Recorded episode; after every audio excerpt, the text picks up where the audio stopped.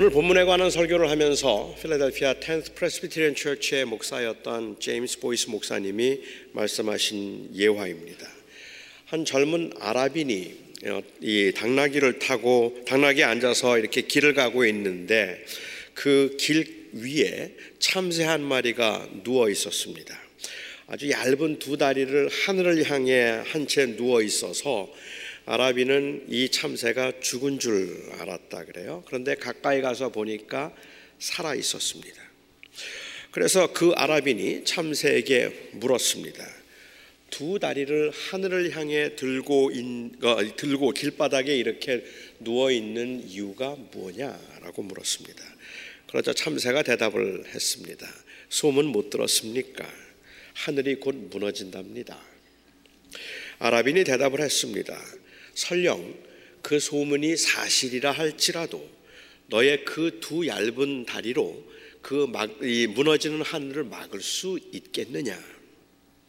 그러자 참새가 아주 준엄한 표정으로 이 아랍인을 책망하듯이 말했습니다.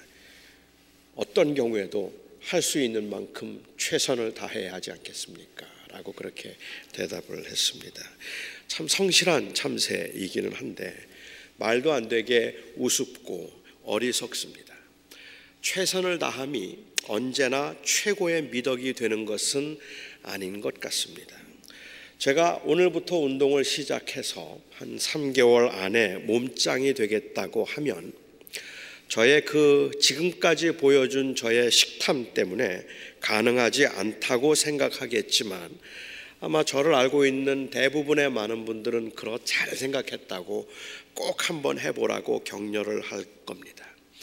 제 아내는 거의 안 될 것이라는 것을 확신하면서도 저의 결단과 용기를 굉장히 기뻐할 겁니다. 그건 단순히 그렇게 살을 빼고 몸짱이 되는 것이 좋은 일이기 때문만이 아니라 사실은 하기만 한다면 가능하다고 생각하기 때문에 그럴 겁니다. 만일 제가 지금 내가 의과대학에 가서 의사가 되겠다고 의과대학에 갈 준비를 한다고 한다면 아주 가능성이 희박하기는 하지만 그래도 그 남아있는 가능성 때문에 어떤 사람들은 늦게라도 다시 무언가 새롭게 공부를 시작할 수 있다는 저의 용기와 용기에 박수를 보낼는지도 모릅니다.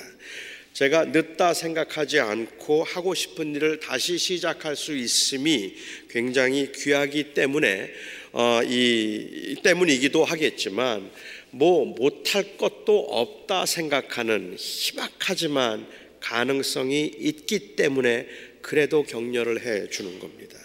하지만 제 아내는 제가 그런 결정을 한다면 박수를 보내기보다는 오히려 깊은 한숨을 쉴 것 같습니다. 함께 겪어야 할 그 고난만큼 가능해 보이는 일은 아니기 때문입니다.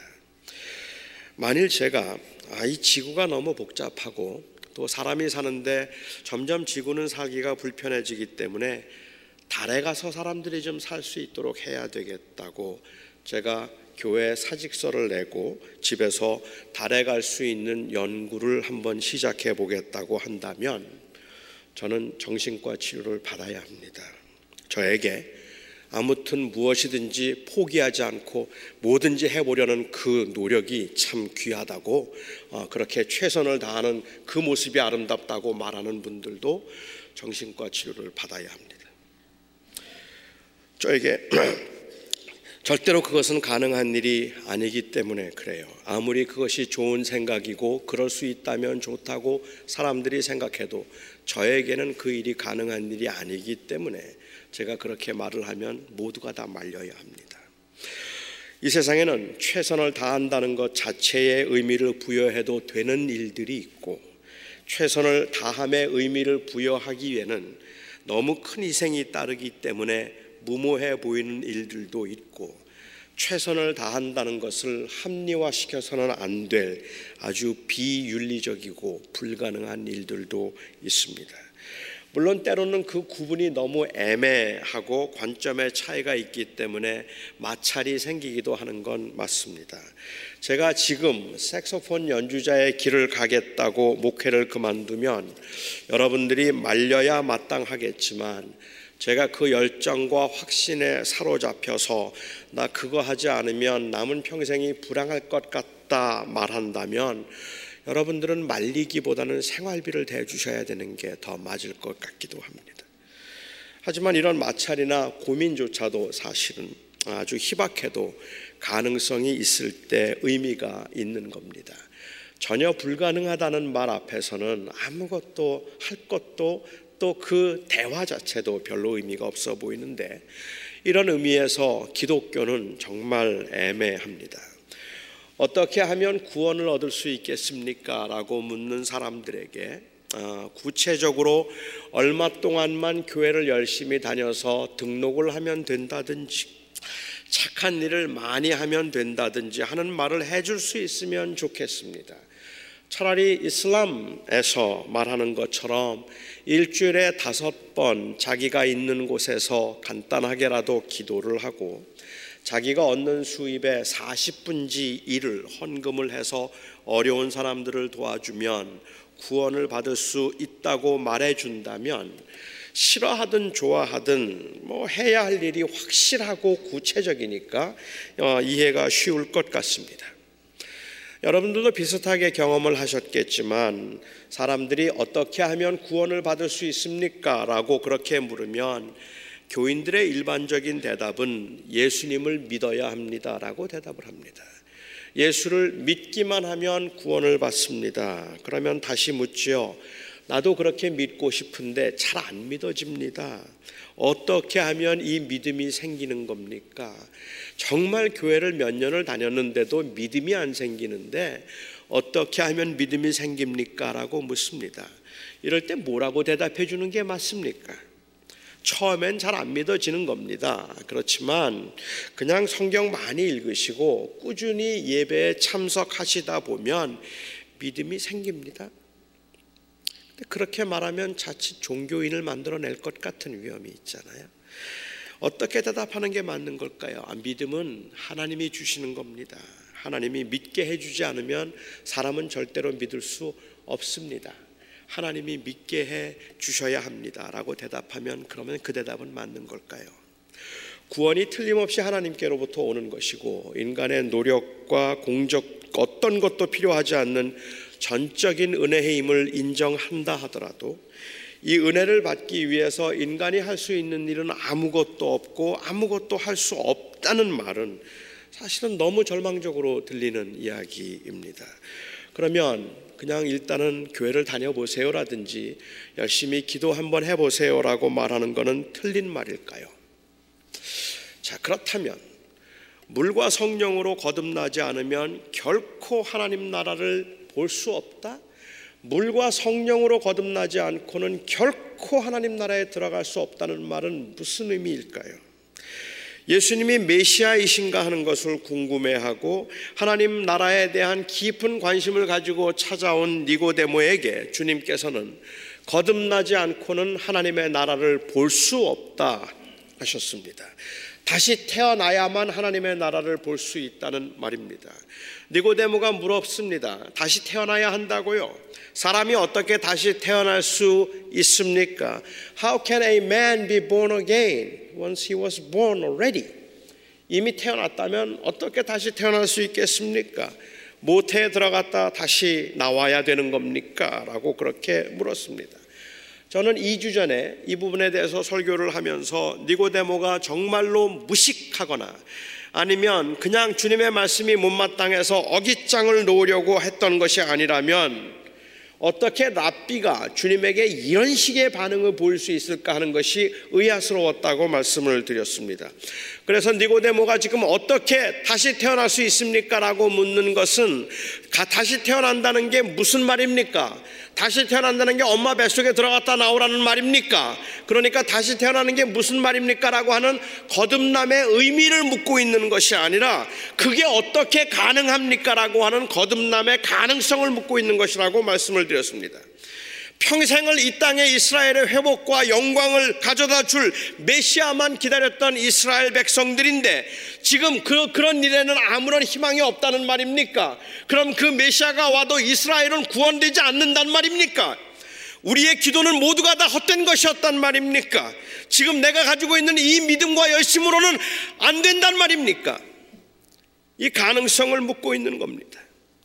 그리고 그 가능성을 묻고 있는 니고데모에게 예수님께서는 대답하시기를 너희가 물과 성령으로 거듭나지 않고는 결코 하나님의 나라에 들어갈 수 없다고 또 한 번 다짐해서 말씀하셨어요. 내가 거듭나지 않으면 하나님의 나라를 볼 수 없다고 말씀하셨던 주님께서 그게 정말로 불가능한 겁니까? 라고 물었더니 물과 성령으로 거듭나지 않고는 결코 하나님의 나라에 들어갈 수 없다 말씀하셨습니다. 안 된다 말씀하고 계시는 겁니다. 여러분은 이 말씀이 이해가 되십니까? 저는 지금도 모르겠습니다. 물로 거듭난다는 게 무슨 말인지, 성령으로 거듭나야 천국에 들어갈 수 있다는 게 무슨 말인지 너무 애매해서 누가 지금 저에게 물이 뭡니까? 성령으로 거듭나는 건 어떻게 거듭나는 겁니까? 라고 물으면 저는 솔직히 대답을 하기가 좀 곤란해요. 설명을 드릴 수가 없어요. 물과 성령이 거듭나게 하는 수단이라면 그렇다면 이것이 무엇인가를 좀 더 확실하게 알아야 되는 거 아닙니까? 물이 무엇을 상징하는 건가? 물로 거듭나야 된다고 말씀하셨는데 그렇다면 이 물은 무엇을 의미하는 건가 하는 것에 대해서는 정말로 의견이 많아요.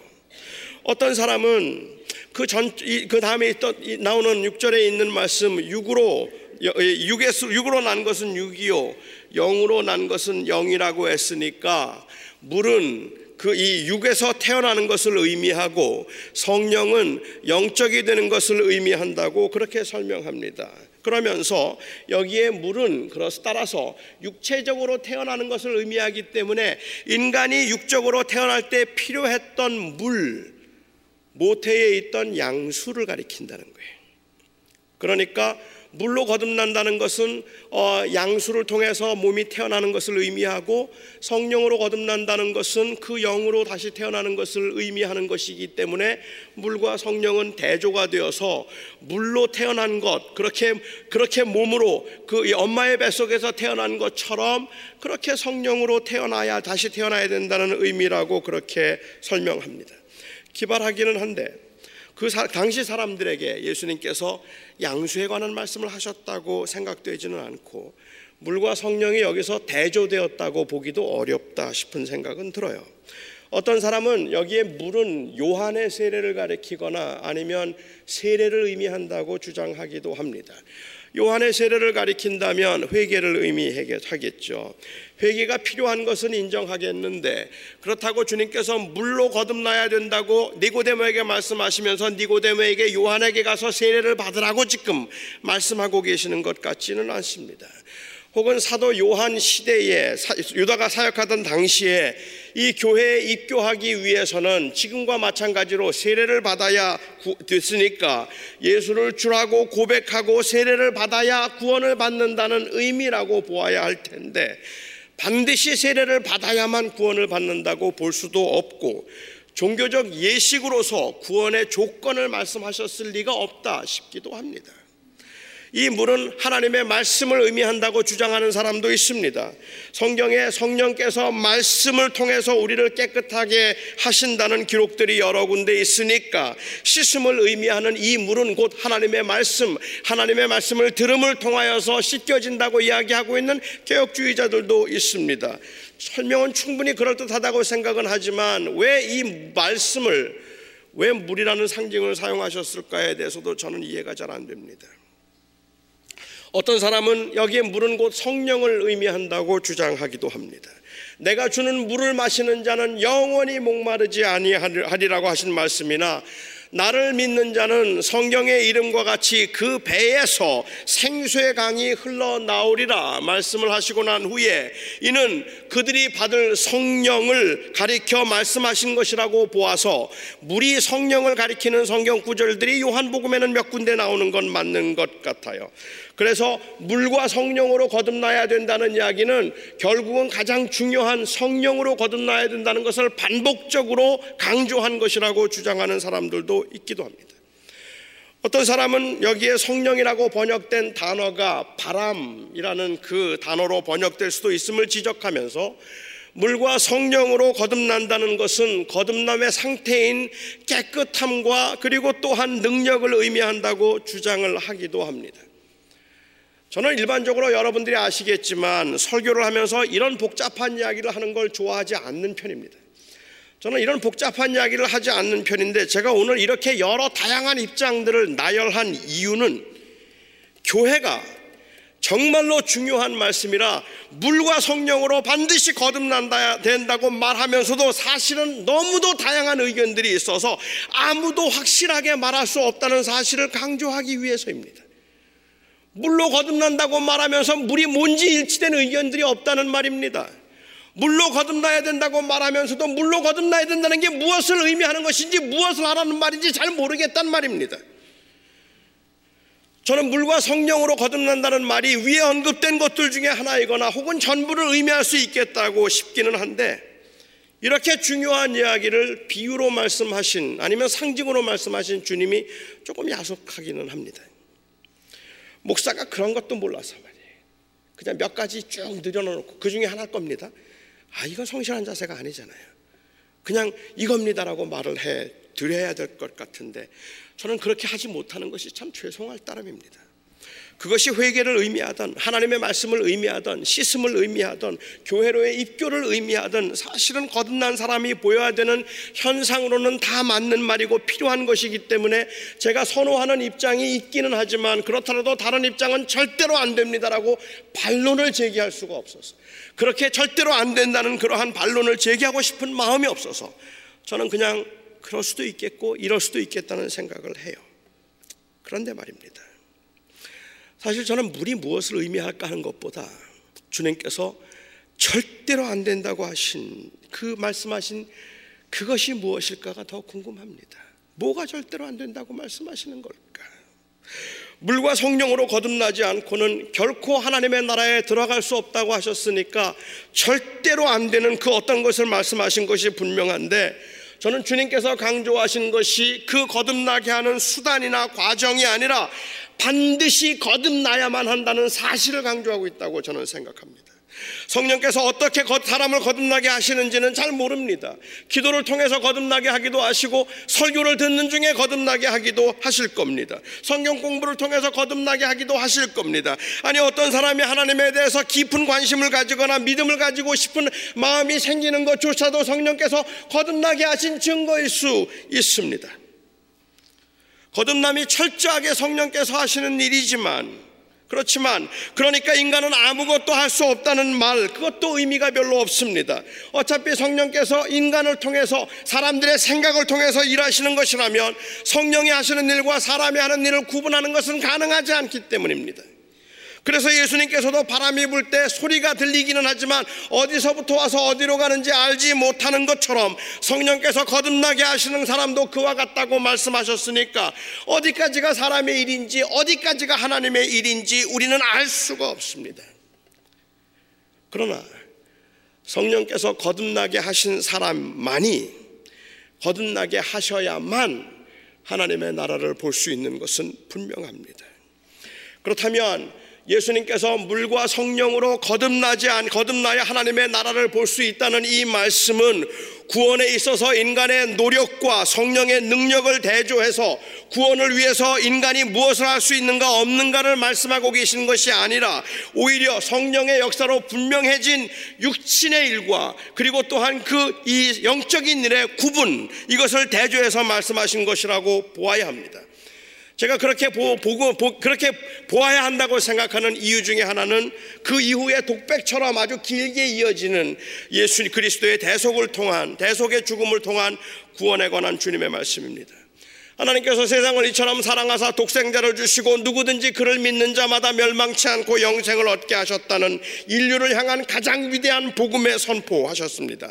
여기서도 믿음이 전적으로 성령의 선물인가 아니면 인간의 노력인가 의지적인 결단인가에 대한 관심은 없습니다. 그것보다는 그 아들을 믿고 생명을 가지는 것 그래서 그 빛에 속하는 것이 얼마나 귀하고 절대적인가를 강조하고 있다는 말입니다.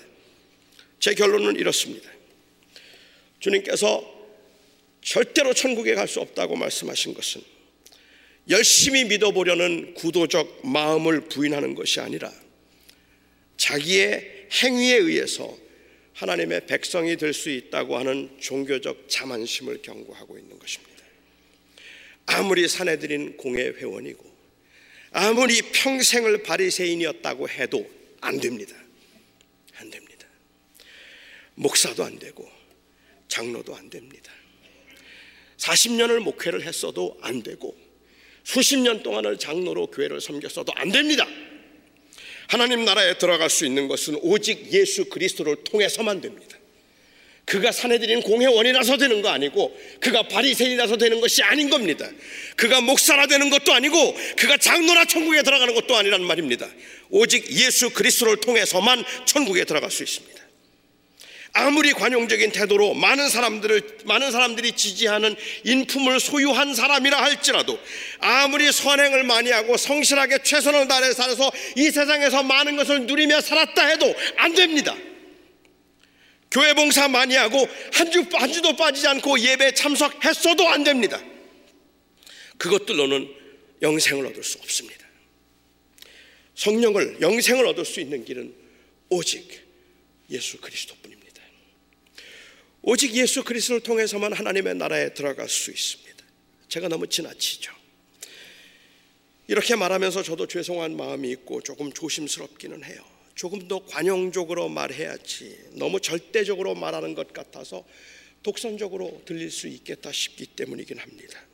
그런데 예수님께서 니고데모에게 이 땅에 임할 영광스러운 하나님의 나라를 고대하며 성실함과 진실함으로 하나님을 섬겨왔던 그 니고데모에게 다시 태어나지 않으면 거듭나지 않으면 하나님의 나라 못 들어간다 말씀하시고 물과 성령으로 거듭나야 하나님의 나라에 들어갈 수 있다고 하신 니고데모에게도 도저히 불가능한 그것이 무엇일까를 생각해 보면 답은 저는 정확 분명하다고 생각합니다. 영적이지 않고는 종교적이어서는 절대로 안 됩니다. 이 땅에서의 성공과 형통이 아니라 거룩하시고 영원한 하나님의 나라를 생각한다면 그 앞에 인간이 내세울 수 있는 자격이 아무것도 없다는 사실을 인식하고 지금까지 내가 내 인생의 주인이 되어서 내 인생의 주인으로서 나의 영광과 내가 누리게 될 혜택을 위해서 내가 지금까지 살았으나 그것이 인간을 불행하게 만드는 것임을 알아서 이제는 예수 그리스도가 나의 주님이 되시고 그 주님만을 온전히 의지함으로 내 인생의 의미를 찾고자 합니다라는 이 고백이 없으면 절대로 안 됩니다. 주님은 그 이야기를 하시는 겁니다. 눈에 보이는 것들로 가치를 평가하고 사람을 차별하고 성공과 실패를 말하면 절대로 하나님의 나라 볼 수 없습니다. 저는 하나님 사람들이 하나님의 나라를 본다면 그리고 하나님을 본다면 누구든지 자신이 하나님의 나라에 들어가기에는 부족하다는 것을 인정할 것이라고 생각합니다. 그런데 세상 사람들은 하나님의 나라를 보는 것이 아니라 하나님 나라에 들어갔다고 말하는 사람들을 보고 있어요. 오직 예수를 믿고 하나님 나라에 들어갔다고 말하는데 다른 사람들과 하나도 다를 바 없이 세속적이고 물질적이고 세상이 전부인 것처럼 작은 것 하나도 빼앗기지 않으려고 다투고 싸우는데 그래도 오직 믿음으로 천국에 들어간다고 말하기 때문에 믿는다는 이유 하나만으로 그런 사람들은 천국 그런 사람들은 천국에 못 들어가고 그들보다 더 나아 보이는 그러한 삶을 산 사람들은 천국에 들어갈 수 없다고 말하는 것이 독선으로 보인다는 말입니다. 저는 하나님 나라에 들어갈 만한 자격을 가진 사람은 세상에 아무도 없습니다라는 그 말에 누구든지 동의할 수 있을 거라고 생각해요. 그런데 나는 믿음으로 예수님을 그 천국에 들어갔습니다라고 말하는 그 예수 믿는다는 사람들이 여전히 세상적이고 세상에 있는 게 전부인 것처럼 생각하고 천국 믿는다고 말하면서도 믿는 걸 보여주지 않고 있는 삶을 살고 있으면서 예수 때문에 천국에 들어가고 예수만 구원입니다라고 그 고백하는 그 모습들이 가증스럽게 이를 데 없고 독선적으로 들리게 된다는 말입니다. 주님의 말씀은 하나님의 나라를 볼 수 없으면 전혀 다른 관점에서 인생을 볼 수 없다면 천국에 못 들어간다 말씀하십니다. 온갖 욕심 다 부리며 포악하게 살아도 예수를 믿는다고 동의만 했다면 천국에 들어간다고 들어갈 수 있다고 주님이 그렇게 말씀하시는 것이 아니라 이 세상이 전부가 아님을 볼 수 없다면 이 세상이 다가 아니라서 우리에게 그 영원한 하나님의 나라가 있다는 사실을 볼 수 없다면 하나님의 나라에 못 들어간다. 우리에게 절실하게 필요한 것은 이 세상에서의 형통이 아니라 그 나라이고 그 영원한 생명임을 안다면 그 나라에 들어갈 수 있도록 모세가 뱀을 든 것 같이 십자가에 높이 달리신 예수 그리스도의 대속이 절대적으로 필요함을 알고 그 앞에서 나는 아무것도 없습니다라고 그렇게 고백할 수 있는 그 철저한 그 주권의 양도가 바로 믿음입니다. 저는 아직도 물이 정확하게 무엇을 의미하는지 잘 모르겠습니다. 거듭나도록 성령께서는 어떻게 역사하시는지도 잘 모르겠습니다. 하지만 저는 주님께서 말씀하시는 주님의 심정이 무엇일까를 이해하기 위해서 저는 순서를 좀 바꾸어 생각해 보았습니다. 물과 거듭난 성령으로 거듭난 사람은 이 세상에 보이는 것이 전부가 아닌 것을 압니다. 물과 성령으로 거듭난 사람은 장로든 집사든 목사든 자기들의 종교적 열심과 신분, 소유로 그 나라를 차지할 수 없음을 너무도 잘 압니다. 그 나라가 정말로 소중하다고 생각한다면, 그 나라가 나의 생명이라고 생각한다면, 내가 어떻게 그것들을 내려놓고, 내가 어떻게 그 하나님 앞에서 내 자신을 겸손하게 낮추며 내 마음을 비워야 하는지를 너무도 잘 압니다. 그래서 물과 성령으로 거듭난 사람은 이 세상에서의 그 어떤 성광, 성공과 성취도 소망이 없음을 알고 그렇기 때문에 자기의 공로나 의를 의지하지 못합니다. 거듭난 사람은 그 나라에 들어가기 위해서는 십자가에 높이 달리신 예수 그리스도를 그 삶의 주인으로 모셔야 함을 압니다. 만일 누가 그러면 어떻게 거듭날 수 있는데요? 라고 그렇게 묻는다면 저는 순한 논법으로 들릴 수밖에는 없겠지만 그때 예수를 믿으면 그러면 예수를 온전히 믿고 그를 마음에 모시세요라고 그렇게 말하고 싶습니다. 그게 거듭남입니다. 예수 그리스도를 어떻게 하면 내가 거듭나겠습니까 라고 말하면 그냥 반복된 순한 논법이라도 좋습니다. 주님이 하시는 말씀은 나를 믿으라. 말씀하십니다. 예수를 주님으로 영접하시고 그 마음에 모시세요. 그러면 거듭납니다. 기도하겠습니다.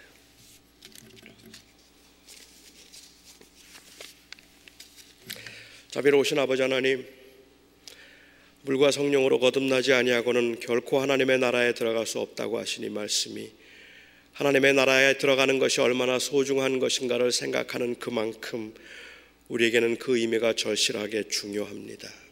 그러나 주님께서는 그 의미를 따지는 것보다 훨씬 더 중요한 것이 하나님의 나라에 들어간다는 것이 얼마나 절대적인 가치인가를 인정하는 것임을 주님께서 먼저 말씀하셨다. 저는 생각했습니다. 영생의 가치를 모른 채 어떻게 영생을 얻는가를 말하는 것들은 결국은 희생을 최소화하면서 영생을 얻겠다는 저희들의 그 어찌 생각하면 지극히 유치하지만 그 헌신을 최소화시키기 위한 합리화 외에는 아무것도 아니다 싶기 때문입니다. 주님, 정말 하나님의 나라를 보며 이 땅이 전부가 아니라 영원한 하나님의 나라가 있음을 믿습니다. 그 믿음 때문에 견디고, 그 믿음 때문에 참고, 그 믿음 때문에 그 믿음 때문에 회개하고 그 믿음 때문에 힘을 얻고 그 믿음 그 믿음 때문에 봉사하고 그 믿음 때문에 직분을 받고 그 믿음 때문에 섬깁니다. 우리는 하나님의 나라가 있음을 믿습니다. 아버지 하나님, 이제 그 믿음을 따라 살아감으로 거듭남이 무엇인가를 세상에 보이는 저희들이 되게 하시고 저희의 교회가 되게 하여 주시옵소서. 예수님의 이름으로 기도합니다. 아멘.